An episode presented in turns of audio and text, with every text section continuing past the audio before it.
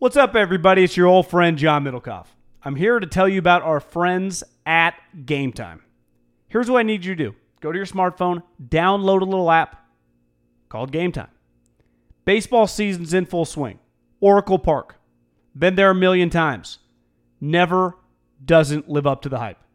Go get yourself some garlic fries, a brewski, maybe uh, some ice cream. They have very good Ghirardelli ice cream there. And when you do that, promo code HAM. So download the Game Time app. Your first pair of tickets, promo code HAM, H A M, save $20. The A's, only going to be in the Bay Area for the rest of this season. You probably can basically go for free. Just buy a pair of tickets to any baseball game. They also have comedy shows if you want to check one of those out or concerts. Game Time app, promo code HAM, save yourself $20. We don't even need a thank you. Just hammer that promo code. This is the story of the one. As head of maintenance at a concert hall, he knows the show must always go on. That's why he works behind the scenes, ensuring every light is working, the HVAC is humming, and his facility shines. With Grainger's supplies and solutions for every challenge he faces, plus 24 7 customer support, his venue never misses a beat. Call quickgranger.com or just stop by. Granger, for the ones who get it done. Middlekauff. Hey, behaves! I'm glad we're doing this podcast on Sunday because Monday, uh, I don't know. It's supposed to be 87 degrees in the city, John, and I don't know what I, I'm. I might my brain might short circuit. What's it today? Uh, I think it's like 84. You know what you guys aren't ready for is that when you live in a normal climate like I do, you don't have air conditioning. So Correct. it's just the air conditioning just doesn't exist. Now, granted, it doesn't need to exist. Where people like me, you can't function without it, and uh, I, I'm just I'm equipped for yeah, the heat. you're living. In, you're live living in the heat. 2019, but you're also living in 2019. Like But you never feel the heat for the most part. right. It, but when it comes, I'm living in 1955. Right. Like most. Like most people don't worry, really worry about the temperature. You just, oh, my bill's gonna go up this month. Like, but you're not. Your life, you, you in and out to your car. You just stay inside that day. Not Haberman, blue collar. But in fairness, Yeah. And in reality, also, while you're living in 1955, probably a couple days this week, 1923, I think the building was built. So you are sharing it with every other person next to you. And there are a lot of people with a lot more cash than you that are living just as miserable as you are, right? That are paying That's way more point. money for sweet places. yeah, I wonder if they have AC.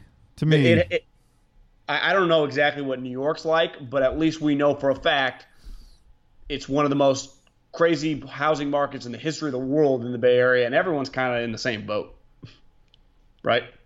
Maybe some people, I guess, if they bought, have probably added like individual units just for a pinch. yeah, I would imagine. yeah, but maybe. maybe not.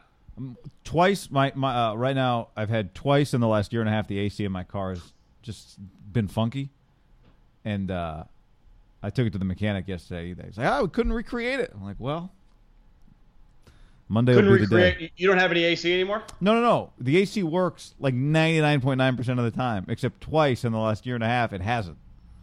One of them was on the drive back from Pebble a couple weeks ago. How bad was it? I just had the windows open, so it wasn't that bad. But it was hot. Hot air was blowing, John. So Yeah. I don't know if we're what's going on Friday when we go to Pebble for the U.S. Open. Tiger tees off, uh, I think eight twenty four Pacific time. I, I, I got uh, I, I- I'm working. I'm working the back channels. Yep. I got a couple people on the line. We're interested. We might have a limo service take us down. Okay. Uh, so don't, but I, I can't guarantee it. And bring us back. It, it'd be a yes. I mean, it would be a it'd be a you know round trip. You know, it wouldn't be a one way. Uh, so we'll see. You know, it could, it could be it could be pretty. It was gonna be sweet no matter what. But yeah, I'm, I'm looking forward to it. It's gonna be a zoo down there though, guy. It's I know. I, I'll admit I don't know. I have any idea what the parking situation is, but we'll be there Friday. yeah, I don't I don't think it's good. That's why I uh, that's why I'm attacking it this way. Uh, Mike McGlinchey is on the podcast today. Heard of him? Mike McGlinchey, John. We've been talking about this pod for a while. or I guess a week and a half since we, or a week since we recorded it last week. George Kittle was on. Um, people are still tweeting at White Claw, I see, which is great. And um, Had we- we've had uh, some back channel work with them too, so we'll see. Got to follow up with them tomorrow. irons in the fire, baby. Shit's going down. I might need some White Claw tomorrow when it's 87 degrees. I might go load up. I I actually ran into some uh, the other day when I was at Safeway. I saw them. Yeah. Not going to buy it just yet. Oh, I, mean, that, I, that was. come- I thought there was more to that. Uh, Yeah, and I, I, I just and I, bought it. kept, and It's delicious. I, I kept on moving. I, Yeah, no nothing- free, no free advertising. Nothing's free here. Nothing free. Um. All right. So we'll get to KD here in a moment. The uh, NBA season on the brink. Last week when we were talking about going to Pebble, we were debating if we should go Thursday or Friday, and I said, "Well, can't go Thursday. Game six, the NBA Finals. I mean, you think the Warriors are really going to go out in four one though? N- no, but maybe. yeah, that's where that's where I'm kind of at. Like to me, Game five. Well, we'll get to this. I, I th- well, I'll just tell you. Game five is either the Warriors win or they lose by twenty-seven. Oh, yeah, you uh Watching Rory there. For, 61 for Rory. Yeah, you uh you don't lose in a game 5 situation of a closeout game and lose like by 2 points. You get rolled. Right? Or It- you win. It's, It's one of those where it's like, it's an all or nothing proposition. Yeah. Um, all right, this podcast, we'll get to that in a moment. But first, we'll tell you this podcast is brought to you by eazewellness.com. Promo code HAM. Nationwide CBD shipments. Eaze Wellness. That's E A Z E Wellness.com. Promo code HAM. Just went to the website, guy. Curated CBD products for any lifestyle. Uppers, downers, sleep enhancements. They have the vape pens. They have I, what I'm a big fan of is the drops. The drops, you just put a little on your tongue, guy, droppy drop, and then you go night night. Or you can get the ones that have a little mm, something to them. So you're like, whoa, just had a double shot of CBD, and you're ready to roll. I would highly recommend trying all the. I mean, they have something for everyone. And the best part is, if you go to eazewellness.com, you unlike eaze.com, which was just focused in California as the expansion keeps going on. Eaze Wellness nationwide, two to three day drop shipment in front of your house, guy. And uh, yeah, promo code HAM, you get twenty dollars off your first purchase, and over fifty dollars, you get a free delivery. I, we've all ordered stuff, and you're like, oh, I got something for however many dollars, and then the delivery charge, like, oh my god, it's like the same price as what I bought. Not with promo code HAM, guy. H A M. Promo code HAM. Promo Yes. code HAM. Pretty simple. Uh, and this podcast is brought to you by MyBookie. Perfect time. NBA Finals Game 5. Pebble Beach, U.S. Open. Rory McIlroy rolling. MyBookie.ag. The promo code is HAM and the numeral 1. And they'll match your deposit 50%. Bonus uh, if you want it. Well, I think the bet tomorrow would probably be the Raptors. Uh, so I'd already move on. I, I don't like uh, don't like betting against Stephen Clay, so I'm just not going to touch. I do think there's some pretty interesting bets here coming up, guy. Right around the corner, teeing off Thursday, Thursday morning, the United States Open. Our nation is on the The- line. The heavy favorite. Can we win something this week, please? If Canada, Well, who, if Canada's well, guy, going to win the finals, Who do you who do you want to bet on? Do you want to go Koepka six to one? Those are pretty shitty odds. I'd say, you know, anything probably ten to one or under is not a great golf bet. But Dustin Johnson at eight to one, he's historically played pretty well here. You know, if it wasn't for Koepka, you would view Dustin Johnson, who I think actually is the number one player in the world. But you'd go, yeah, he's just playing the best. He's been pretty unreal this year. Uh, Rory, pretty hot. You get him as of right now, twelve to one. Tiger eleven to one. Uh, You know, is Tiger going to win? I was going to say back to back majors, but we've had a second major already, huh? So this would be the third major of the year. You know, one guy that actually is kind of made the last time they played this tournament there, the U.S. Open at Pebble, was in 2010. It's not. You don't need to be a long hitter. Graham McDowell won it. he's it's playing. more about yeah, it's more about hitting fairways and good iron play. You know, you putting on the Poana. So I I'm looking Oh, yeah. for him right now. Is uh, my, my guy Kuchar? Can't quite find him, but he's somewhere. I think you can get him pretty good odds, guy. Was it Kuchar? I was. Um, I, Forty-five to one. I, I kind of like I kind of like Kuchar forty-five to one. I consumed some um, some of this uh, Sunday golf today asleep, so I heard some of the stuff half asleep, and I did hear a comment. You just rattled my brain about somebody who is historically a great putter on the Poana. Yeah, it was Kuchar. It was Kuchar. Okay. Yeah, it was Cooch. Well, I think the guys like Kuchar, Webb Simpson, just these guys that are just kind of slow, steady, there's they're going to be in the mix. Like the Finaus, the, the guys that I liked for uh, for like Augusta, just letting it rip. It's kind of a different golf course here. Haberman, you know, just running with the elites has played it. I'll be giving some tips. Yeah. Yeah. So you, what do we got? Crazy fairway, small small greens. Yep. Keep it to the left up here. Keep it to the left. You know another thing Aim I want that tree. Can we get promo code HAM screamed out when the major golfers are going? We've talked about it before. We will- if you're there, do it, and we will record it and then play it. Yeah, and if you're there, hit us up. Maybe we can all yell together in one hole. Yeah, man, we'll, we'll buy you some White Claws. So uh, They got White Claw at the U.S. Open. uh, maybe did they just hand Rory a Le- Kawhi Leonard jersey? I think they just gave him the yes. That's what it appears to be. It appears to be a Raptors jersey. Yeah, maybe it says Rory on the background. It better. Reba, I you don't think, think it says. Boardman? Boardman? You think it says McIlroy? I don't know. I can't tell. Yeah, so Tony Finau I'm out on. DeChambeau out on. Spieth I want to be in on, but I just don't quite believe quite yet. But yeah, I mean, it's I love betting on the U.S. Open. Promo code Ham1. Promo code Ham1. All right. Uh, are you betting on Kevin Durant's return? Durant practiced with the Warriors on Sunday for the first time since his injury. He had ice on his right calf when he left practice on Sunday. According to reports, Durant did not have a noticeable limp.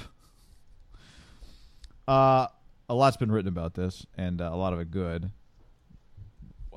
I, I we've been talking that we don't think he's playing. Um, I'm not sure that he's playing now, but for the first time in the series, I feel like he actually actually might play. What do you Yeah, think? Well, let's call it what it is. The elephant in the room the last 48 hours has kind of been that he tapped out. That the Warrior, that I guess the Warriors view that he tapped out, or is not quite all in. And I've been thinking a lot about this. When you hire, you know, the equivalent of what this was, a mercenary who's not emotionally tied. Like I think in game four, that I one thing that can't be understated is how borderline heroic Looney's effort was. Dude broke his fucking collarbone, shot that thing up, strapped it up, and went out and made plays. And he's a guy that, unlike all the guys he's playing with, has never made any money. Relative, I mean, he makes more money than like me or you or whatever, making like 1.5 million dollars. But NBA money, he's about to be a free agent. If he were to shatter his collarbone and never be the same, right? It would his career would be over, and he would not have made any money. But he went to war for the Warriors. Why? Because Steph, Clay, Steve Kerr, Bob Myers, these guys all mean a lot to him. Like, let's call it what it is. When you're kind of an outsider and you come in, it's easy to be all in when things are sweet. But then things get a little weird and you know you're leaving. You're like, yeah, I'm not going to just go to war. Like, you're Right. not on the same wavelength as Clay and Looney. So when these stories are coming out, to me, it's very understandable. Like, yeah, there, there's an imminent divorce here. If you're getting divorced, you're not going to war for your significant other. Like, like if you ask Looney right now, Kevon Looney, where do you hope you play next year? Do you think he'd even hesitate? I want to be a warrior. I just hope they pay me. Like this is where I want to be. Where if Kevin Durant wouldn't touch that question with a 50 foot pole because he's gone. He's got two feet out the door, which is fine. And when things are good, he's kicking ass and taking names. But it's pretty clear that the Warriors viewed that he could have gone game four and he didn't. That's why everyone keeps saying, and I, I under, completely understand, We it's 50 50. It feels like he's going to. I don't know, man. I just, weird shit happens with Kevin. Like, would you be shocked if you read Chris Haynes says Kevin Durant has decided he's got to give it a couple more days? Yeah, tried to give it a go in warm. Well, I don't even see him doing that, giving it a go in warm ups. Well, here's I mean, I'm with you. So I, I, we've already done this thing where we thought he was about to practice and he didn't. Um, and given what Kawakami wrote in the Athletic, given what Sam Amick wrote in the Athletic, given a lot of what Kawakami tweeted after the article about his his like clearly there's more than he can write and say on the record because he tweeted mul- excuse me multiple times he's confident that the article he just kept saying I'm confident this article will wear well or something I don't know if that was his exact verbiage, but Yeah, something along he, those lines. said, yeah. Um, so I think there's Because I think he's trying to convey a there. message without Yeah. kind of throwing the main guys under the bus. So, uh, you know, if if if the emotion around the situation is what you described, Kevin returning in and of itself, even if he let's just talk about the scenario where he returns. Even if he returns, and I agree with you at this point, like I'll believe it when I see him on the court, even though I am, I kind of, I'm just more open minded to it, open minded to the possibility. Even if he returns, there's no guarantee that it goes great.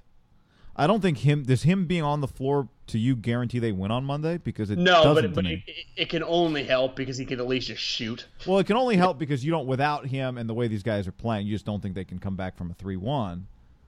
So in that Ye- way, it can help, but it can like to me if they if it was two-two, be like- I would agree that it can only help. But in the end, they'll get a game even if they lose that game, they're down three-two. It'll four quarters with Kevin and I don't know. It could be weird. It they've played a ton together, so maybe if it's weird, it wouldn't be weird for long. But- Yeah, see, to me, to me, the bigger issue is, and I think these things have started to creep up, started to creep up, and everyone kind of poo-pooed them. Like one narrative that was growing like the last, I don't know, couple weeks is why is this guy not on the bench? Why is he not on the bench? And at first it was like, ah, he's not on the bench, whatever. But then it started to be like Looney's always on the bench, uh, Clay's always on the bench. You know who else on the bench when his quad blew up? Boogie's on the bench. And in Middlekauff's, you know, journalistic dating history, who knew someone, might have gone out with someone that knows some people, and she told me that one of the things that she had heard that was that the one thing that Boogie, like the players, Boogie's kind of nuts, right? That he has a kind of a history and a resume of people talking negatively about him, but he's really been, I think, embraced by this Warriors team. And the one thing that I'd heard they really respected that even when Boogie like blew out his quad, he was all in, like totally present. Like he wants to be part of this team. Like he, he views himself as part of this team, right? Not as an outsider. Sits on the bench. And even when he came back and kind of shit the bed these last couple games, the players have 100% respect for him, just like doing everything he possibly could to get back on the floor because they knew this guy, they need him, you know, in theory. and obviously, Clay and Looney, it speaks for themselves. Kevin's nowhere to be found. And there is Well, I something. mean, well, to be fair, he's not no. I mean, he's in the locker room in the hallway. nowhere to be found on the bench. It- when every other other guys have been on the bench and they've all worked to come back. And like to me, it's not even arguable. Looney should not have played. I should not have played, but like Looney was really hurt, right? When he, played in Game Four, and I, I think there's got to be some guys on the team like, what the fuck is this? What what is going on? Like this is, and this to me is kind of defined Kevin. Now they've been so good, they've won, but it's just always something with the guy. Like I, I could understand if you're Steph Iguodala or even Draymond, it's got to just wear you out. Now we've talked about this many times. They're not dumb. They know how good he is. They yeah, know that's they, why I, I would say I do feel like even though I think we're, we're like ninety nine point nine, I think we're probably hundred percent on the same page. All the stuff we've talked about with Kevin over the years. Um, but I almost feel like I have to defend him a little, just in the sense that like this is part of what defines him. The other part of what defines him is that he is an absolutely dominant basketball player. But no one would ever argue that point, right? But I'm not even. I don't think this is actually arguable either. All the stuff about, you know, you like. There's just so much smoke on this, and there has been over the course of his Warriors career, that you can't argue that it's weird. That it's not weird either. Like I think all these things are pretty well established. Um, I'm just saying. I do think we have to be fair to like. Part of what defines him is that he is. Part of why we care about how weird it is sometimes is because he's a legendary talent. Yeah. And I know you know that. I think everyone But, listening uh, knows but, that. I, I'm just but saying. I'm saying that it feels currently, and it has over this last little stretch, like he's an outsider again. You know, like he's just Yeah, no, I'm, I don't debate that. he's just not quite on board. And I- With I what don't is know. historically, uh, in terms of like great teams, what seems to be one of the easier teams to just be on board with. well, if you can't get along with like Steph Clay, like who can you get along with? And Steve, you know, I, I, I do think though, guy, that there are going to be some questions. Let's say they lose tomorrow, they get smoked. Let's say he doesn't play. There's going to be some things that come out like he quit on him. I mean, that's inevitable. That that, that, that they view it, people internally in the Warriors, that he kind of tapped out on him. And the one thing that won't be arguable when he leaves is, well, he had a foot out the door. Did the question is, did he have two feet out the door? Because we we know he's been dipping his feet in the in the other water for a long time now. Uh, and this decision, regardless what Rich Kleiman is wants to say to me, is bullshit. Like he knows where he's going, which is fine. That's his prerogative. That's his, it's his for him to do. But it won't really be arguable. Like, did he not feel like really stretching it out for these guys when he knows he was gone? Because to me, that article's coming if they get smoked. I'd say whether he plays or not. But if he plays, it'll be a little harder if he if he if he he's out there like limping around. You're like, okay, he's giving him something. He's trying. Yeah, you know, one thing, um, I think it was Amick. It was either Amick or Kawakami. One of the things they wrote about the Raptors was just how I think they used the phrase like hyper focused they are, which you you kind of assume everybody in the finals is hyper focused, but they seem like they are as locked in as as you can be, and it doesn't. You know, I think part of the question is if the Warriors don't win without Kevin, and it's trending that way to say the least. Part of the question is what in what ways did he detract from their ability to win a championship um, once he was out? Like, was there this internal belief that hey, we only have to hold on to this rope for two more games because Kevin is coming back, and then when Kevin doesn't come back, does that have an adverse effect on your team? And is that part of what happened to them the other night? Um, I think that'll be part of that debate too, and I think in the end, really, the Raptors are a really good basketball team, and these injuries, you just like the Warriors at full strength have a chance to win this series without like without Kevin, but Clay at full, Iguodala full, Looney at full. I think they can win the NBA Finals, but that's not who they are right now. Um, and so that's where Kevin maybe gets off the hook a little bit. But well, I mean, they were an enormous favorite to win the finals when everyone just assumed he was coming back. Yeah, I'm saying I think without him, but with everyone else healthy, they can win. They they could have won the finals. Yeah, I'm not saying they would have, but they could have. If like Boogie had been 100% healthy, Looney was 100% healthy, Clay didn't miss a game, I agree. It would have been much more difficult, probably go six or seven games, but it, to me, it's much more of a coin flip then. Like to me, that odds of if the Warriors are completely healthy and that's just the Raptors team, both teams should be like even odds, right? The Warriors shouldn't be heavily favored they probably would be just because they're the Warriors. But now knowing what we know, the Raptors are an even foe because I mean Kawhi Leonard is he's having one of the most historical playoffs we've ever seen in the NBA. NBA With, yeah, like you, you, uh, you tweeted this Saturday, I think Friday or Saturday. I saw it Saturday, and I thought it was a great point. Like, thank you, thank you. In the NFL, in the NFL, I feel like I, I wish instead of people tweeting you like compliments for your tweet, you could occasionally just get like a voicemail, like John, you know, I saw your tweet from three days ago, and God, it really hit home for me. it was one of those in case you missed it email tweets, and uh, it curated for me. No, but it was the um, the one I got alerted to on Sat- Sunday because I think you got a lot of replies was the Greg Papa video.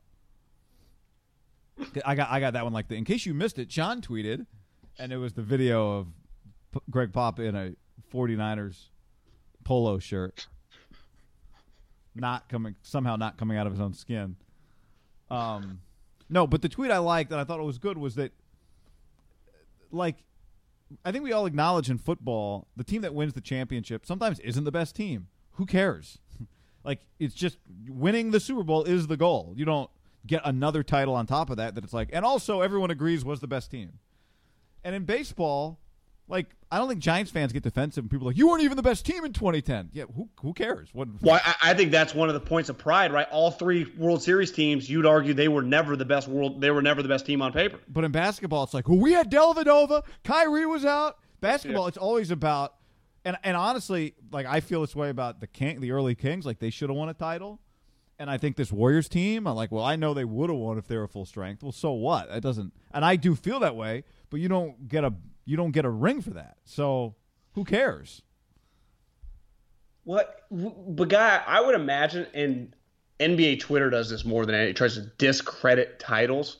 You could do that all the time. Of with course, you could. Any title season, like you could do that. No one, and I repeat, no one is taking anything away from the Raptors right now. But how easy would it be to take something away from them? You know, Kevin Durant hasn't played a fucking game in the in the title, or I mean, in the in the series yet and there's a chance that he might not play one minute. I don't know about you, but that's a pretty big deal, right? How about Hakeem's two rings? Uh, that one guy was uh, playing outfield for the Chicago White Sox. You ever heard of that guy? Now the the Houston Rockets guys will tell you, like Kenny Smith, we were we had the best record against Michael for the previous like three years. They played him really well, which is fine. I'd be like, yeah, I'm not discrediting your titles, you know. Like, what about the when the Warriors won their title and Love and Kyrie got hurt? Well, then the next year, I could diminish the. They were up three one when Draymond got suspended because LeBron called Adam Silver. You know, I, we could play the game the following year that. Well, the Warriors just do this do game play. all day long. The Warriors do play that game. The what? The LeBron Draymond suspended thing. But I think at the end of the day, you just tip your hat. We've won three or four. Yeah. I, I what what I think it's played the most of like the last decade is that people talk about the Warriors like they don't have a championship without Kevin. And I do get why that irks Warriors fans. Like, fuck you, bro. We won the championship in 2015. We won it. Steph, if Kevin Durant never shows up, worst case scenario, he has two MVPs and a championship. If his career ended that year, like he has the championship. So if you're going to discredit Steph, then what do you say about James and Dame Lillard and Chris Paul? Like what? I mean, those guys can't get out of the second or third round ever. Like Steph has a ring as the alpha by himself. To me, that championship it feels like gets discredited more than any of them. At least it feel again. I, I kind of live in that little world. We should Do you prob- feel that way? Um. No, I feel like the ones with Kevin get discredited more. Yeah, well, I I think when you say those get discredited, it's like, yeah, it's so easy for you. To me, it was like, oh, you only won because Kyrie broke his knee, and But I think only Cavs fans like. Well, I, not, I shouldn't say only that's Cavs fans, but yeah, Um, I, I, if you win a title, you win a title. You, does Jeff Bezos apologize for buying out businesses because he has more money than other companies that also try to buy that business? No, he just he dominates. Does George Steinbrenner, before he died, ever apologize for winning all those championships? No, he was the fucking Yankees. You know, it's just like y everyone has advantages usually that win, let's not, John. Let's not talk like the series is over yet. We still have Monday. but it does feel over. If Kevin comes back, He's I just saw he was listed as questionable for the game. So that's what's questionable, like twenty five percent. It's not fifty. um, well, I thought doubtful was twenty five. Uh, are there percentages attached to it? Well, I thought probable seventy five, right? Which would So be questionable 50. 50-50, and then doubtful's twenty five. Is that what it is? Maybe. Feel I I- always thought in my head doubtful was like seven percent, like very highly unlikely, Yeah, and questionable was under fifty. makes. I know me, they- questionable doesn't feel like it should be 50-50, but No, you're right. But it, now when you do it in the line, it's well, it has to be 50-50. But when you say questionable, you don't feel like, oh yeah, yeah, he has a de- like to me like decent chance. What would decent chance be like sixty percent? Dec- yeah, decent chance. Decent chance to me is like seventy. Yeah, Yeah. To me, then probable almost sounds like eighty-five, right? yeah. Probable is like if you don't play, what happened? Yeah. Well, doesn't it feel like the Warriors almost felt that Kevin was probable like two weeks ago, or I mean, two days ago? Yeah, I, I personally, and they're, they're not going to win this. I'm ready for Kevin to leave and just go spread his own wings and just watch him from afar. I'm looking forward to that. Maybe I'm uh, on a boat by myself on this one, but Well, but I again, like we've talked about it. Like we're- in it for different reasons than other people sometimes. I, I, I do think like a diehard Warriors fan, he's worn him out a little bit because the 90, the probable version of the drama coming from the Warriors usually is surrounded by 35, right? Like most of the stories are not like, you know what, Clay, Clay and Ron Adams clashed again. Looney, Looney, Looney will not engage with Bob Myers on contract talk. I, I can't even make up stories where you're like, that's even believable.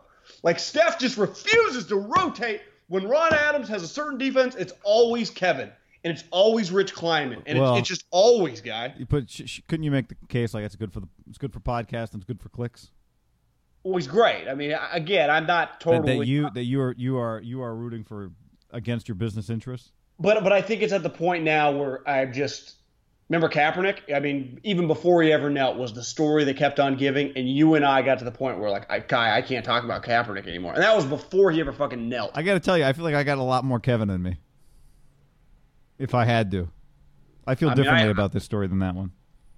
I do too, but it's a, it's approached that a little bit. I me. understand. I'm just No, where I'm just I- worn out. I get it. I feel you.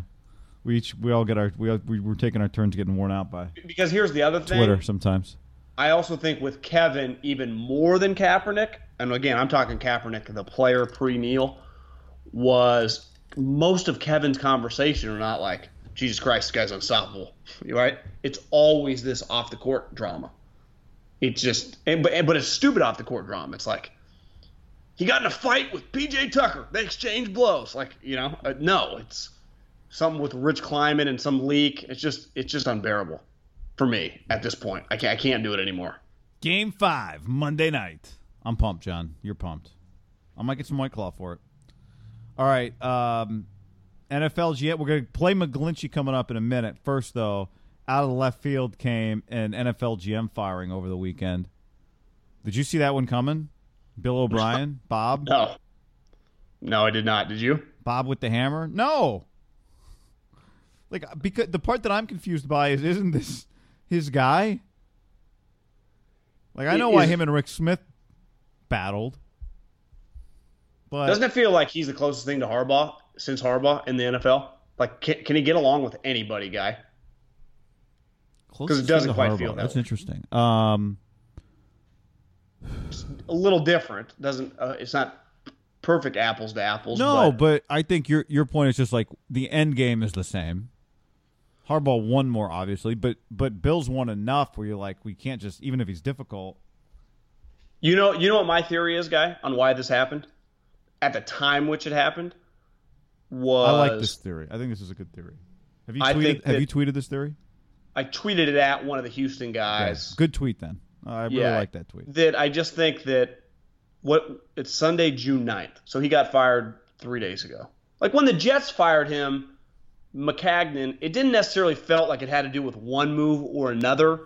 Like they hadn't even been practicing. Maybe they had like a week of practice. It felt more like this guy's just weighing over his head. This is crazy. We got to get rid of him. It, it honestly it made some sense, even though the timing was a little weird. I would say if you get fired in mid June, when you're, I think the Jets might even be on summer break now, or maybe they have. Yeah, their mandatory minicamp was last week. So unless they have a voluntary one after a mandatory one, which is pretty unlikely, they they're just done.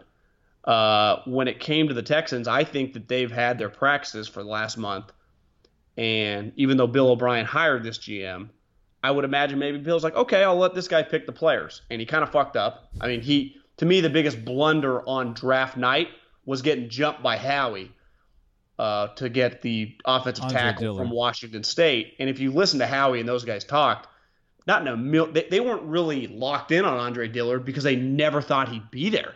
And by the time he got to 20, it was somewhat like, oh my God, we can get beachfront property. You know, just fell into their lap. So they got aggressive and they knew exactly like, well, we know the Texans are just waiting for him to fall there. That ain't going to happen. And he got kind of outdueled by a guy that didn't even necessarily want the player and didn't even, I mean, they wanted him, but they never, never thought in a million years he'd be there. And they don't even need him. They get, Dillard's not a starter right now. So it's just found money for them. I think that these players and the guy that they ended up drafting instead of Dillard because Dillard was off the board was this Alabama State tackle. Now, granted, he went to the Senior Bowl or whatever. Is there a chance that he's been absolutely horrendous in practice? And Bill O'Brien goes, that mistake by our general manager cost their their offensive line. I think most people around the NFL thought it was the worst in the NFL last year. I think Deshaun Watson got just killed. They might have led the league in eh, sacks allowed. And I could see Bill O'Brien going to Cal McNair. You know, his dad died, I think, within the last fiscal year. Might have even died maybe during last season, feels like. That in the fiscal year, huh? I've never heard that one. well, it's just like the football. Is that a write-off? The league year? Yeah. terrible, terrible joke. That's I, I apologize to the internet. yeah, yeah, RP. It's all the brittles. and I, and I could see this new owner, anyone that's been around an older business owner, they can just be out of touch with certain things when they're just old. And this guy trying to kind of put his stamp on things. The more important guy is Bill O'Brien, and Bill just looks at him like the the players this guy just gave me from the draft are awful. And then maybe he starts digging in some shit, finds some of this guy's flaws. And again, the timing is beyond weird, but it feels like Bill O'Brien was the one. How can say whatever he wants in his release? It probably got him fired. Which Why would the, wh- wh- why would the owner fire him at this point? Of course it's Bill. How who could who else could it be? who else could it be? Shy of parking in the owner's parking spot out of defiance. Why would the owner fire the GM? But I don't don't you also think there's a little bit it's kind of a new age with the owners. A lot of these general managers are getting fired pretty consistently. It used But to be like maybe one a year. Now it feels like seven or eight GM jobs have come open the last fi three years. Now- that's not normal. No, but off the top of my, if I'm just shooting from the hip on this without looking at each one, aren't generally aren't those situations? It feels like GMs lose their jobs more so for a long track record of failure, or just there's a the coach. There's the the coach Yeah, gets they, they, they side with the coach. They lose a power struggle. Yeah, you know, feels like the power the power struggle is typical. and I understand right from an owner's perspective, which one. It's kind of easier if you, to to know what your coach is doing, because you watch his because you watch his work on the field. It's easier just to kind of know what he's doing. It's harder to know what your GM is doing. Well, it's why a lot of people will tell you a You lot of GMs. drafting, but it's if he gets to draft the players, and he can blame the coach. you and I have that experience. A lot of people listening, like the, we always make fun of the middle manager. Well, the middle manager can kind of fly under the radar, right? Because it's kind of hard to quantify what they're doing. Now it's a little different because they have more juice. But if you just hit on a player or two, even your misses, they can kind of overcome it, right? And Yeah. your team's just the other thing. Brian Gaine would would have said, "We we made the playoffs. Did they win the division? They might have. Yeah, they hosted they hosted a playoff game, guy, against the Colts. They won they won the division. So he goes, I'm the general manager of a division winning team in a division where you go, we got a pretty good division, right? We got the Titans and we got the Colts. Uh, you could argue the AFC South top two or three division in football. The Jags a year ago were just in the AFC Championship game. Now they suck this year, but no one would argue they don't have a really good roster. It's just, it's a it's a high level division, and they won it.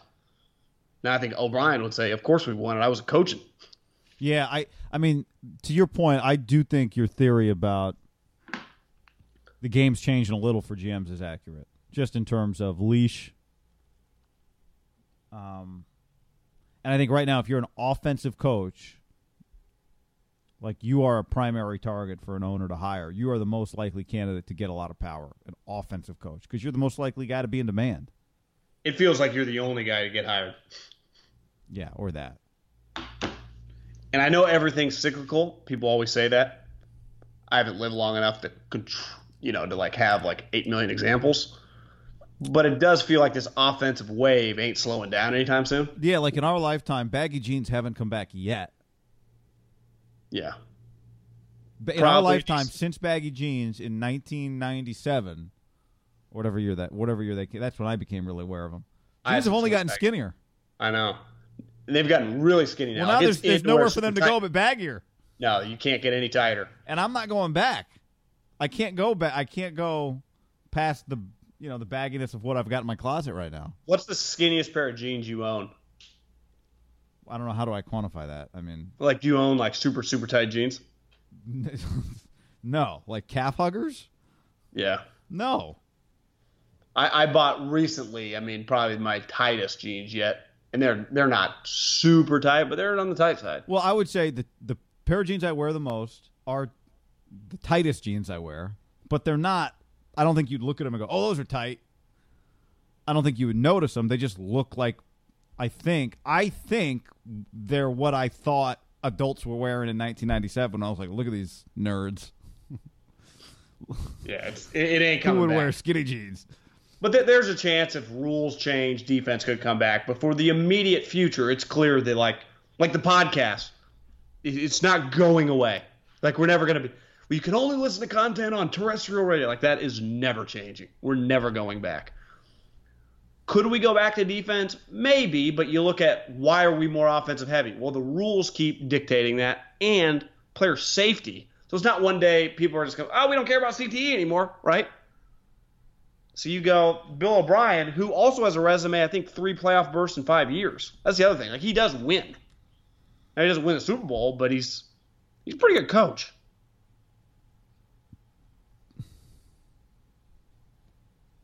Does he get another GM? Like if he keeps winning to the degree that he's winning, Was is there a chance that this next GM is kind of a fraud GM and he's just the personality? I thought guy? that's what this guy was. No, I think this guy was like a legitimate GM. It was just his hand-picked GM. Well, yeah, but Maybe if, if maybe he doesn't the, even want that. if that's the case, then uh, then the spotlight is on him. Yeah, but he'd say, oh, "Fine, I win anyway. I'm, I'll be all right." Yeah, Hal- I, I agree with that. I agree. Here- here's the thing: like Cal McNair, you're going to fire him for who? I just don't understand how when you when he wins the power struggle with Rick Smith, or maybe is that really what happened, or Rick just gets sick, or whatever the deal I think was. I think it was a, his wife got sick. It was like a combination of things. I think his wife ended up passing, didn't she? not uh, not sure. Hey, No rough one. Um, I, I think she died. but I, I just, how did you not just give him his guy then? Like, who gets forced into anything when they're Died already January in a 31st. Sad deal. of this year? Yeah. Man. Oh, was there a story that Rick might come back? Didn't that story exist? Yeah, but then I think like John McClain and people poo pooed that immediately. Like, Got it. no chance. Again, he, part of the reason he was sick, they did not get along at all. Rick and Bill. Like, that was not, the marriage wasn't working, professional one between the two. So he legitimately went to take care of his wife, slash, hated Bill O'Brien. yeah, This one, give Bill O'Brien some credit. They kind of kept it under the radar, right? No one. This wasn't a drama, at least that was on the national scale of because those stories go go like pretty viral pretty fast when people hate each other. I, I don't think we'd heard anything. yeah. This one does feel. No, you're right. I would say this story just feels kind of old school, where a winning, not championships, but just winning. But there's always something going on, and usually these things end. Like everyone gets blown out within a couple years now. The draft the draft went bad for him. Like I would say, of all the people that got shit for the draft, was he got the most because he got a guy they really wanted and really needed was falling right to him, and all he had to do was probably give up like a fourth round pick to move up two spots, and didn't. You and then got play and then got played by the smarter GM. Yeah. So Bill O'Brien went full Kobe. Can't play with him, Mitch. Yeah. How am I supposed to win these motherfuckers? What, what was his exact quote? It was pretty good. It was pretty good. All right, time for McGlinchey. Let's do it. Mike McGlinchey, 49ers star, right? Star tackle. Uh, ascending right tackle. Star, ascending star. Shooting Ascending star. star. But not the kind of star that burns out. Future Hall of Famer, too bold, too fast. Uh, bold, but I do think one thing we were I really enjoyed about this. We'll, we can talk about it after. Is just how focused the guy is. Like, well, I'll wait for the rest of my comments, but here we go. Haberman and Middlekauff sitting down at Levi's Stadium last week with 49ers right tackle Mike McGlinchey. Mike McGlinchey. All right, Mike. John and I were talking about something that's been taking the world by storm here recently, Okay. and we kind of think it's bullshit that not until the quarterbacks got involved in all the beer chugging did this become a thing that became really popular. Yeah. Well, I mean, it's kind of been a little a, a subtle trend for like a couple years now. I think the first team to do it was the the uh, Titans O line. If you remember, a couple years ago, they did that crazy playoff hockey Yeah, game, yeah. They they did that crazy thing with the fish and Taylor. Yeah, yeah. You know, Taylor's a crazy guy, so he uh, he had a lot of fun with that. And I remember asking him about it when we were training together this year. Um, but uh, no, I, I we all were kind of talking that if we ever if we have the opportunity, that's kind of what the trend has been in the league. At every playoff basketball or hockey game that NFL guys are at, especially O linemen, they they got to do something along those lines, and we decided to try and take it up a little bit.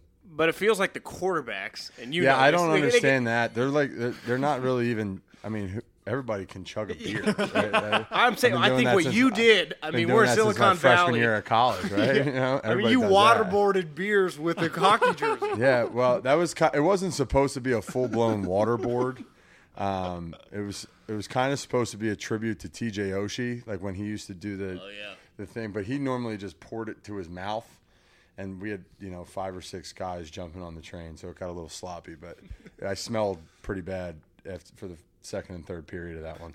And then Bakhtiari is a Bay Area guy. Oh so yeah, like a well Sharks fan. Bakhtiari, yeah, that was impressive. That was like a back to back to back. The back, I will give Dave credit because going that kind of carbonation three times in a row is pretty impressive. Uh, but yeah, he's he better have given his QB shit the next day because that was a poor performance. Jimmy could hang, couldn't he? Jimmy for sure could hang. Yeah. Yeah. Jimmy's more of a tequila guy though. So yeah, it's That can get dangerous. Like Yeah. Mike McGlinchey's on a boat, summer, Fourth of July. Like how many could you, could you throw him down? Like I mean, you're enormous. Eighteen. beers. Yeah. Um, If you're like eating hot dogs and burgers. yeah, you you could probably do something like that. We're we, I've gone on a hard train of White Claws recently. you know, I for. Uh, They are pretty good. They are delicious and they're so refreshing. Um, but me and uh, our equipment staff.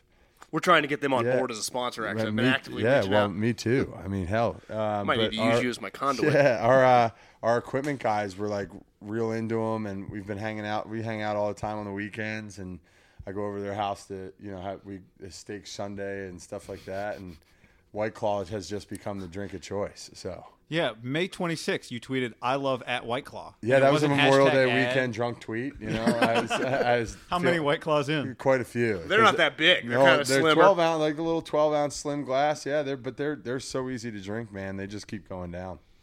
Well, you know, I was actually there, and we do we talk a lot about the Raiders too. So the Bay Area, the the coin flip at the time around here was a really big deal because a lot of people thought like that's going to be Roquan Smith. Or yeah, or Derwin James Yeah, or or somebody whoever. somebody a lot cooler than me. Not anyone was saying Mike McGlinchey because all we talked about was the greatest guard ever to come out your teammate, but we weren't talking McGlinchey. Well, it turns out that that coin flip literally would have been you because the other team also really wanted a right tackle. Yeah. like you that that coin flip determined Mike McGlinchey's life. Yeah, which side of the bay I was living on for the first couple. If you would have had to been moving to Vegas in a year. Yeah, that would have been a tough one.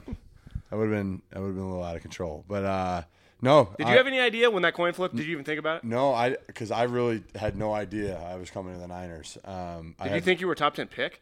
Uh, I yeah, I, you know, obviously everybody thinks they're a top ten pick, right? But, like, no, did you think on that? on draft day, um, I was playing. I brought in my best friends from college and my brothers and my cousins. We went out to play golf that Yeah. day just to try and you know cool out and not think about anything. And my agent called me while I was on the course and said, "Hey." It's going to be Oakland. If they're if you're there at ten, it's going to be Oakland. That's And wild, I- man. and so uh, I was, I was, I told my mom she was a little upset because she, the last thing she wanted me to do was come all the way to the West Coast. But uh, you know, surprise, surprise. Ten minutes before they picked, uh, I got a call from John Lynch. They kept it really close to the vest because I only had a 15 minute interview with him at the combine, and that was about it. I read they canceled the personal workout. They did, yeah. So it was either uh, come to me or somebody else who was uh, a lot closer in distance, and I guess they had figured me out enough Yeah. to the point where they didn't need to put me through 20 minutes worth of drills and fly to South Bend, Indiana, in the middle of Well, I know John said that he thought that like your personal, and I've been in those combine interviews. I mean, they're so fast. Yeah. He said you blew them away. Did you leave there thinking like crushed it, or just like God, that- that went really well? Yeah, I mean, I I think I kind of had that feeling for most of them. Uh, I, I would say all of them. You know, I know how to talk football. I know how to be, a, a you know, portray who I am and, and be normal and a bunch genuine. of dudes in Just genuine. ball. yeah, that's all you have to do is be a genuine. It's not show who that- you. not It's, it's really as as daunting as those 15 minute interviews are. They are really easy. It's it's 15 minutes to show how much you know and love football and what kind of person you are. And if you can be genuine, it's it, you can you can kind of capture that because apparently there's not a lot of genuine people anymore. So you didn't wear a three piece suit. No, I was wearing my you know I was wearing the combine issued shirt and t-shirt. You know, I I'd seen I'd asked my agent, hey, should I like you know dress up for these interviews? And I was like, and then he's like, is an O lineman? No, like the more you want to show people that you don't all you care about is is talking about football and not looking the part. When I was with the Eagles, we used to call that a go-to con move because Yeah, you're like, trying to they- fool they- people. Yeah, Yeah, they give you the suit everyone's wearing. It's Yeah, not a yeah, you're not. It's not a dress yeah, up. So I just yeah, everybody wore the same uniform, and that's what you come in with. You come in with the I think it was Under Armour. It was our colors were weird. It was like a it was like a uh, maroon and black kind of thing. It was a different color scheme for a big guy to be wearing, but it's our uniform for that week. Yeah. Is it true, like now that you're coming into your second year in the league, like I hear people say this a lot, like for rookies, the difference between year one and year two, one of the things is that you spend all, all this time, this build up to year one, not being on a team, just Mm-hmm. Right. practicing to be on a team and flying all over the country. You country. don't even really practice to be on a team. Um, for the most part, you're practicing to the, to for the combine, which you know in hindsight, I wish I would have just kept training as like I always trained instead of worrying. I I wound up not running a forty. I wound up not doing any of like the field running track athlete stuff, and you know all all it really matters for especially for my position is just playing football and just playing O line. And um, you know, I I think that uh, year one you spend especially in my position, you know, receivers and stuff, it's all good, and you get to train to run fast, and but I don't, I'm not running fast. I, I'm training to be strong and to be, to be physical, and you don't do that for the you know four or five months of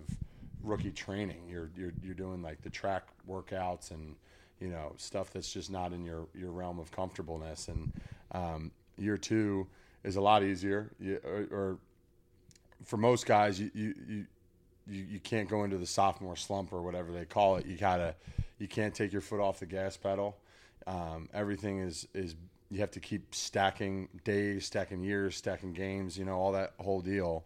Um, but it, it makes it a lot easier when you know a playbook, when you're you've done the, the things that you needed to do beforehand. And um, last year, you know, I only got like eight practices or whatever before I even before I took over the starting job in camp, and that's a pretty daunting task for your first year. So you feel like you're swimming a lot and and drowning a little bit as a rookie at times, but um, you know now having a whole year of experience and going up against the best competition, you know that you can do it, and it makes things a lot easier. Do you feel because like I was playing golf on Sunday with a bunch of Niner fans, and I was like, I think I'm talking McGlinchey next week. They're like, oh, he's basically Joe Staley 2.0. like you're just considered like in funny, but also in like they just view you as a good player. Like this guy's going to be one of our stalwarts for yeah, years. Like there's that's- that's people a- view, like Mike McGlinchey's going to be a Niner for a long time. Well, that's a that's a great compliment. Um, but do you you, know- feel that like everyone's kind of looking at you? You know, like I hope that's what the uh, yeah, that's all I can ever hope for. I'm you know, I'm a I'm a loyal guy almost to a fault at times and I don't I I've never you know, I understand the business aspect of it, but I don't like bouncing around teams. I I like to wear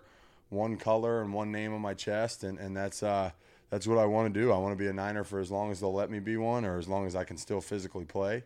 And um you know, I hope uh, it's a great compliment to be, you know, mentioned in the same breath as Joe Staley. He's, you know, hopefully one day I can elevate my game to be that because I think every and everybody here knows that he's going to be a Hall of Famer someday. And um, if I can, if I can follow in those footsteps, that's not a big deal. Did bad Rudy deal. teach you that mindset? Rudy? No, yeah, Ruettiger. yeah, yeah. I, I figured I know who Rudy Ruettiger is. Yeah, um, no, I, I, um, How many times do you address the team over your career? uh, Ever? actually never. You meet Uh, him ever? I met him once. Yeah, I met him once, um, but never, never addressed the team. Um, you know, but that movie, there's like a, Like how? I mean, like There's like a I mean, is Catholic- he me? Like how big is he? he's he's he's a he's a tiny guy. Was he Uh, defensive end? Really? uh, that's Or what that that's the what the movie? movie said. I don't really know what the factual. Uh, He got the sack. Yeah, well, in the movie, uh, apparently he was off sides. Um, but no, that like we there's like a Catholic TV channel on the cable at like you plug into your dorm room wall. Yeah.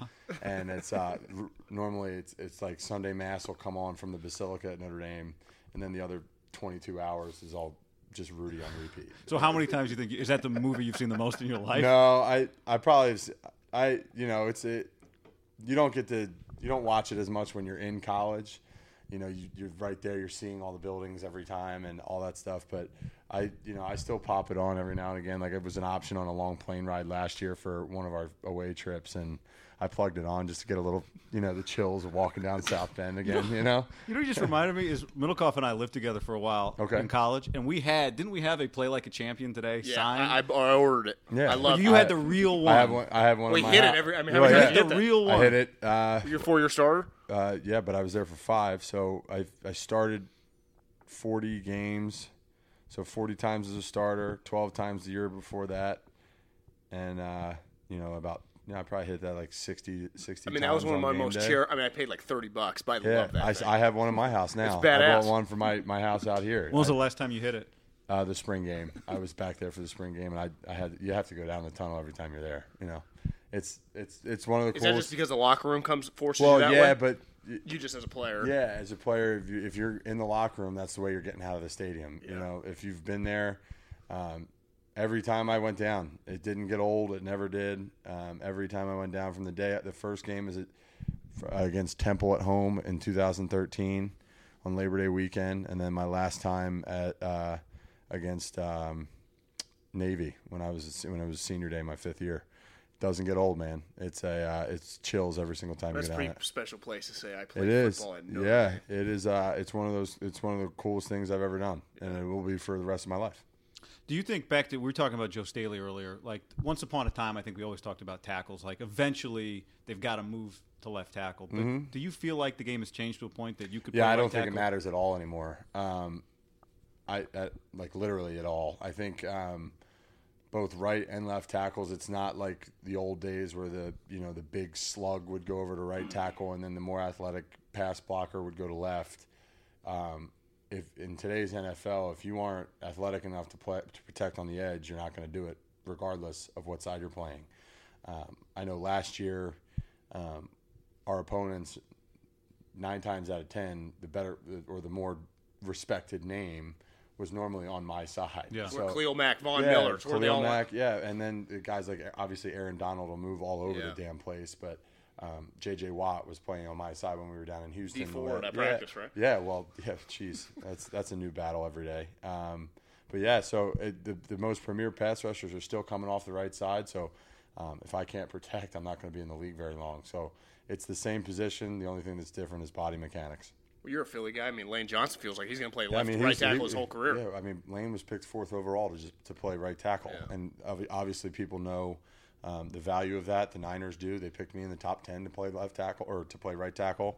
Um, I don't know what the plan is. Feels I- like that stigma's just gone. yeah. though. I mean, it just in it- general. I mean, it's it's not though. There there are still people. your like I- agent's like, wait, no, I remember.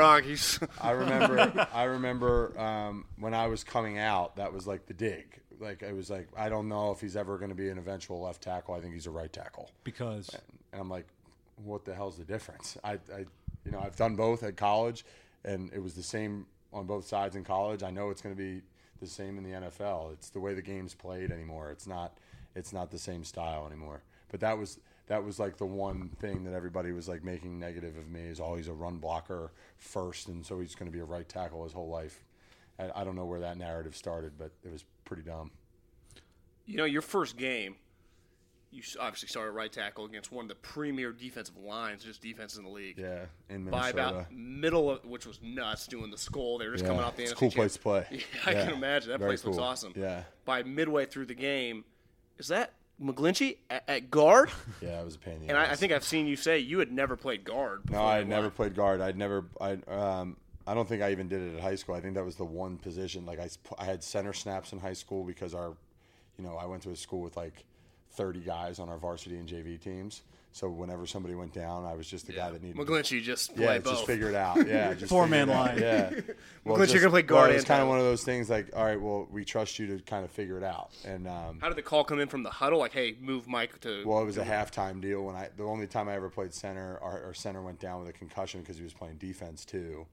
And they're like, Mike, I don't think anybody else can snap the ball and move at the same time. So figure it out. And I was like, okay. So I took a couple snaps at halftime. We figured it out and it worked out. Um, but no, I never played guard, and I certainly didn't do it at a high level. Um, and in the NFL, but you lot- held your own in that game, though. uh, you know, I did, was, didn't really like what was going on on film, but it, you know, we got through it, and it, it's, if you know, my team needed me to do it that day, so I did it, and um, I don't prefer it. don't get me wrong, I, I want to stay on the outside, but um, it was it was a fun experience, if if anything. All right, we got to uh, get you out here in a minute, so let's just go ham. We like to just go a little speed round. Okay. Some quick questions. Uh, and actually, I'll start. I was going to ask you this anyway, but I remember before the Falcon Super Bowl seeing Kyle and your cousin Matt Ryan do a thing trying to say play calls back and forth. Yeah, So finish the sentence because I don't remember the rest of this play call. I think it was something like exit the east right nasty. Bunch right nasty, three jet Y water HCO or something. I, I don't know. I you know what the cool thing about it. You only need to O-line, listen I need one. a one number and one word, and So so, in it that tells play, me the what do you need direction. to know? It tells me it tells me one direction and the protection. So you know, three jet is what it'll tell me which side to go and and what our protection mechanics are, and that's about it. Loudest Brian Kelly's ever yelled at you. Oh, uh, I think when I I had like a weird thing my fourth year at Notre Dame that um, I like had like the yips with jumping off sides, and I did it probably like the sixth time of the year or something like that. And it was early in the season, and it was already like my sixth penalty. And he came over and got all that, you know, the red Irish face that he's got going, and you know that was nothing compared to what Harry Hiestand used to do. So, I I could listen to BK yell at me all day. It's nothing. All right, call it in the air. Tails, Niners, uh, heads, Raiders. Heads. Ah, you're a Raider. Ah, well, good thing I'm not anymore. Thanks, guys. Thanks, Mike, we Mike. appreciate it, man. Yeah, absolutely. All right, Mike McGlinchey. That was fun.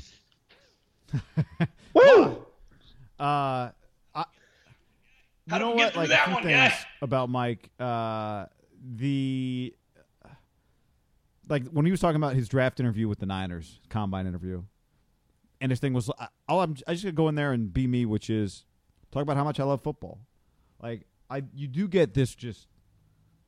I'm just really. He, I, he he comes off really competitive. I think he clearly is really competitive, and he clearly loves playing football. Um, and so I think it's a, it's it, to me it makes me feel good about uh, him continuing to improve over these early years of his career. I think he's going to keep getting better because of that. I was thinking today, I, I, or I guess if you're listening to this, might be Monday, watching the video that we did basically the same interview. I just had the iPad up, and he said that, you know, the, obviously the Raiders wanted him. And we had known that, but he even said that one thing he mentioned was that the Raiders had told his agent in the middle of the day, we're going to take him at 10. And I was just thinking today at the gym, it's when my brain just gets rolling sometimes, like when I'm on the little stair stepper. And is it not? It's Gruden and Lynch both fell in love with the guy, probably at the combine, right? You meet this guy, you're like, that's the fucking guy I want, because he comes off as the total package. One, he he walks in the room immediately. You go NFL player. Two, you watch the tape, you go really good player. So he looks the part, plays the part. Then you meet him in an offensive lineman, you go, this guy is like a perfect balance of he's sharp, but he's kind of an old school tough badass but he's also just the kind of guy you want to hang with. And you just leave. We were around him 20 minutes. You just leave. You're like, that's a 14 year pro. I mean, that's just Well, that guy. yeah. If he's not a career 49er, I'll be surprised. Right? 100%. Like if he stays healthy, he's going to be their one of the stalwart players on their team for the for the long future. And think of the two guys that liked him, John Lynch and Jon Gruden. They really wanted him. And I think the 49ers, now they didn't necessarily care if the Raiders like what the Raiders did, but they didn't necessarily want it out either who they liked because if the Raiders liked him, they maybe they jump him. And it never got out. I mean, even McGlinchey's like, I had no clue. One of the stories was that they canceled the private workout right, you know, like a couple weeks before the the draft. So the Raiders probably thought the guy's going to fall right into our lap, the guy we want. I, I- wouldn't you pay to get video of the Raiders draft room when it's announced? It's actually announced to the Raiders before it gets announced to television. When the guy, whoever's looking at that deal, goes, "Coach, uh, they took Mike McGlinchey." And remember, they were kind of in scramble mode then, right? Because they ended up doing a deal we ended we crushed. This gave a third round pick to move back five spots. I think that screwed them. Now, in fairness to the Raiders, you couldn't have done any recon to know this because the Niners didn't tell a soul. So I, I don't blame them for thinking we're just going to get Mike McGlinchey. And they didn't. Because at the time, you'd go, why would the Niners take Mike McGlinchey? They got Trent Brown and they got Joe Staley. The- and then who would? And then like a 24 hours Yeah, later, Trent Brown was on the Patriots. was they probably felt like for them, it probably was hard for them to. Was that the beginning of the end? Well, was it might have been very end Reggie? similar to what you were talking about earlier in the podcast with the Texans, right?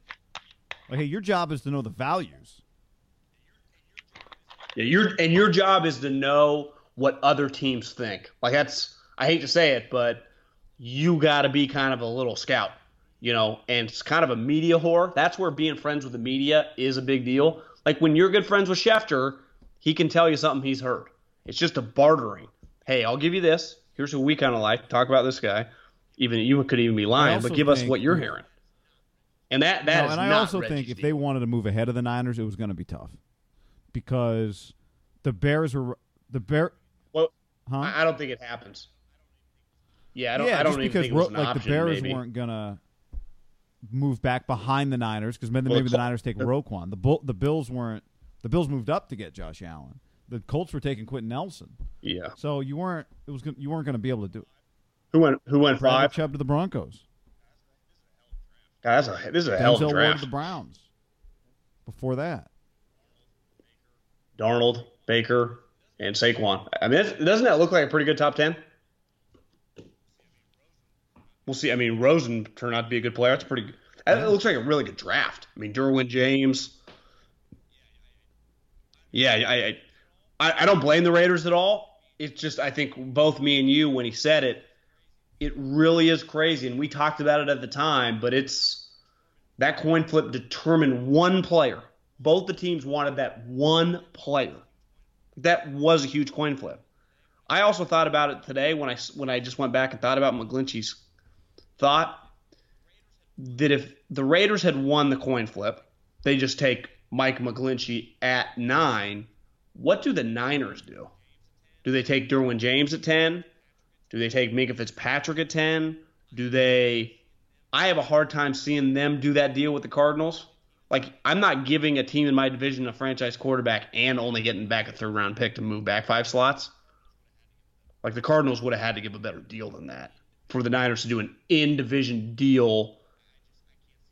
I, I just I can't see them doing that. With the Raiders, it was like whatever, it's the Cardinals. But if you're going to do a deal with the in uh, interdivision rival, sorry, uh, rival strong, but a interdivision team and, and a quarterback, to me, you got to give me something. Yeah. Right.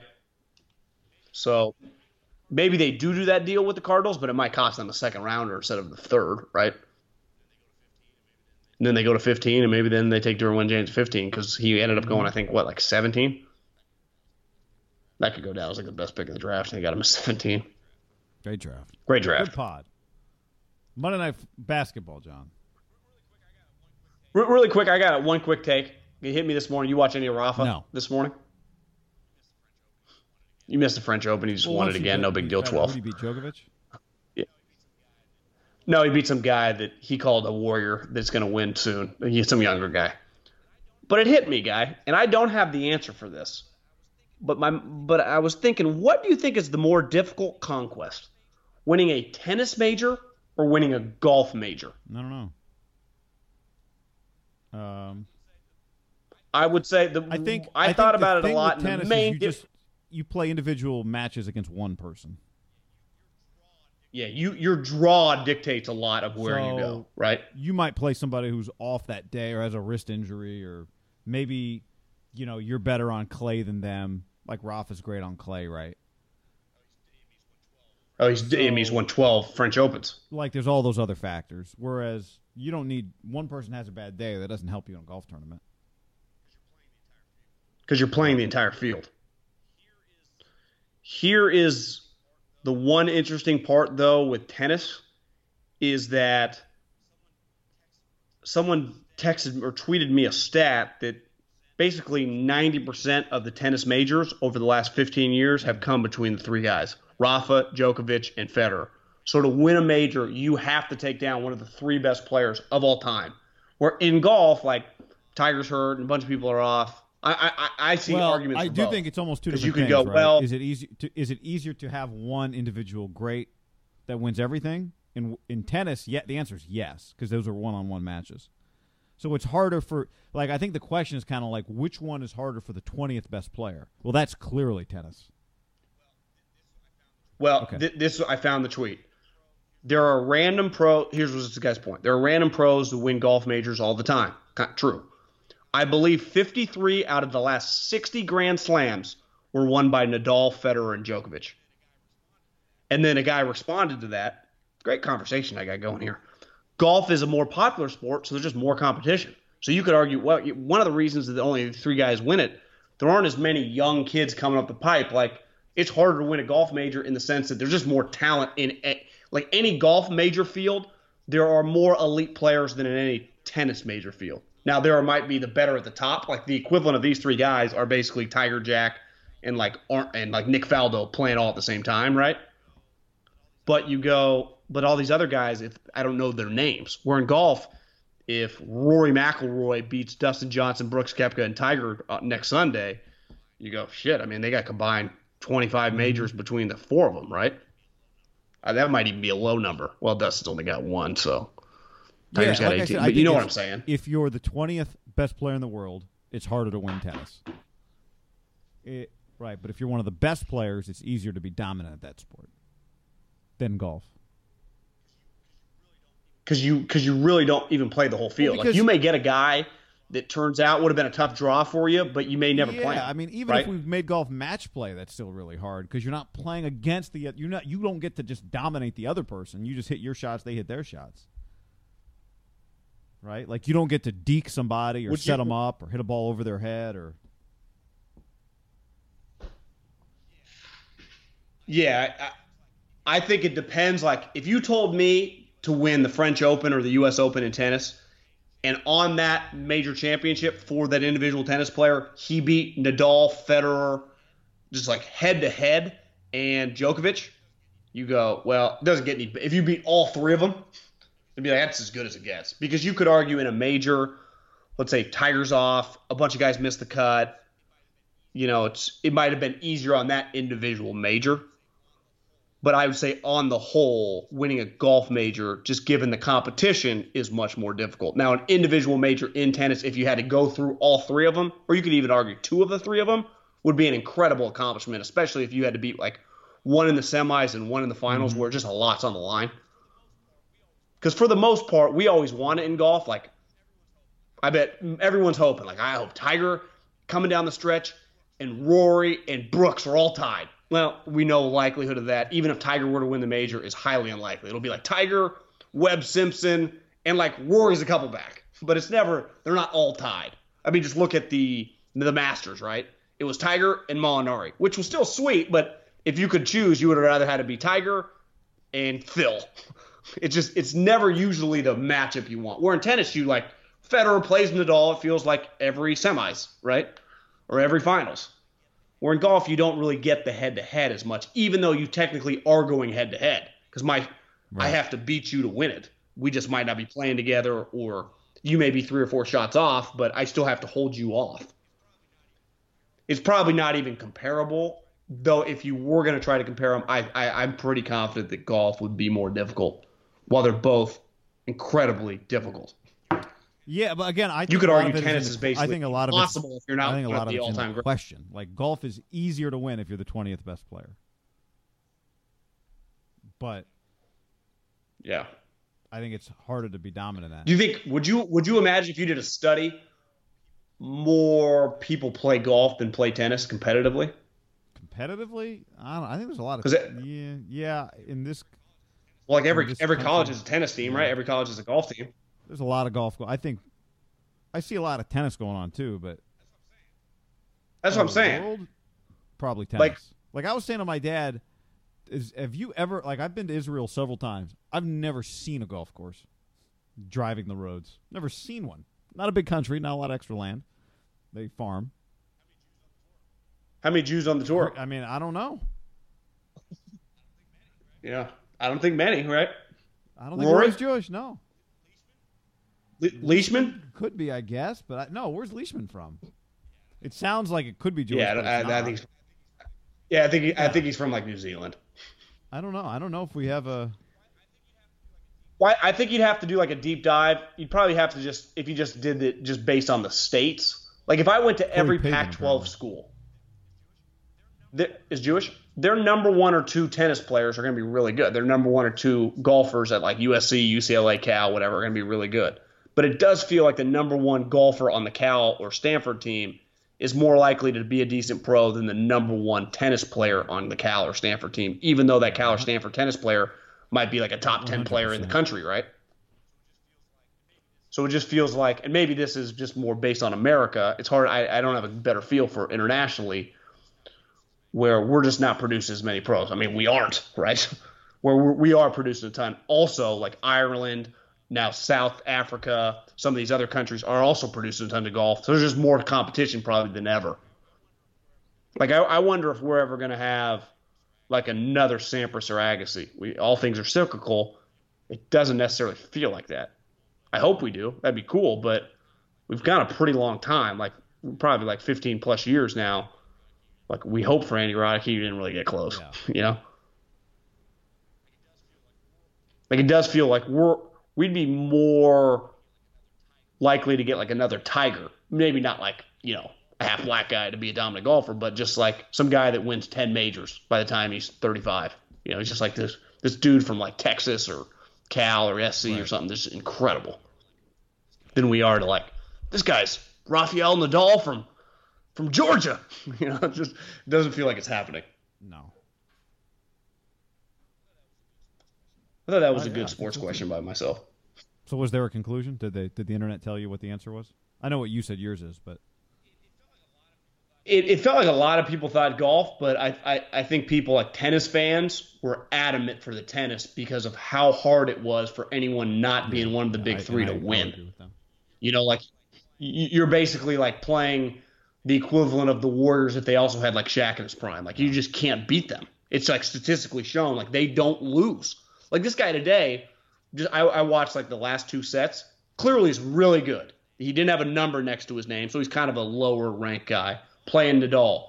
Nadal kind of kicked the shit out of him. Like it looked like this guy's in the finals of the French Open, so clearly he's rattled off some wins getting there and been probably on top of the world. And Nadal beat the living piss out of him.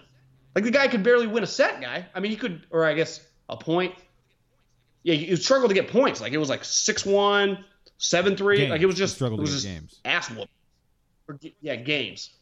Where this guy clearly is playing as good of tennis as probably five people in the world, and Nadal whooped his ass. And then I checked Nadal. I'm like, God, this guy's coming down the home stretch of his life. You know, he's probably like 38. I check he's younger than me. I'm like, Jesus Christ, this feels like he's been around forever, and he has because remember when he first started winning in like the mid 2000s, he was like 19. But I'm watching him today thinking like, God, this guy's like Peyton Manning of tennis. No, he's not. He's 33 years old. Because Federer has 20 majors and he has 18. Like, why? Like, he's only 33, so he could win the French Open a couple more times. Why couldn't he? And Federer's kind of shot now. Could he pass Federer? Yeah. Because he just wins this tournament every year. Like, he always wins the French could. Open. So, I kind of lean. I'm kind of convincing myself it might be tennis. Well, Because you just can't again, beat one of these guys unless you are one If of you looked guys. at it a different way, this guy's won this major twelve times. So if you say It shouldn't be that. It so shouldn't be that easy, right? Yeah, depending whose perspective you're looking at it from. You might have to ask your wife, but is that is like the clay slippier, slipperier, slippier, slippy? It looks like it's less slipperier. There's nothing like on clay court when the dude when the dude uh, dives and he does like the snow angel and then he I gets up and he's got clay all over him. Hit hit the brakes, slide, keep sliding after they've hit the shot. That's my favorite move. Like they're on a skateboard. All right. Yeah, it's pretty sweet. It has to be one time like where a guy hit like uh, solid ground and just like breaks an ankle. Yeah, where was You know the the clay doesn't give. It's kind of dry or something, and just rolls it. Okay, keep hitting up White Claw. yeah, Promo code ham. All right. This is the story of the one. As a maintenance engineer, he hears things differently. To the untrained ear, everything on his shop floor might sound fine, but he can hear gears grinding or a belt slipping. So he steps in to fix the problem at hand before it gets out of hand. And he knows Grainger's got the right product he needs to get the job done, which is music to his ears. Call, clickgrainger.com, or just stop by. Granger, for the ones who get it done. When you need mealtime inspiration, it's worth shopping Kroger, where you'll find over 30,000 mouthwatering choices that excite your inner foodie. And no matter what tasty choice you make, you'll enjoy our everyday low prices, plus extra ways to save, like digital coupons worth over $600 each week. You can also save up to $1 off per gallon at the pump with fuel points. More savings and more inspiring flavors make shopping Kroger worth it every time. Kroger, fresh for everyone. Fuel restrictions apply.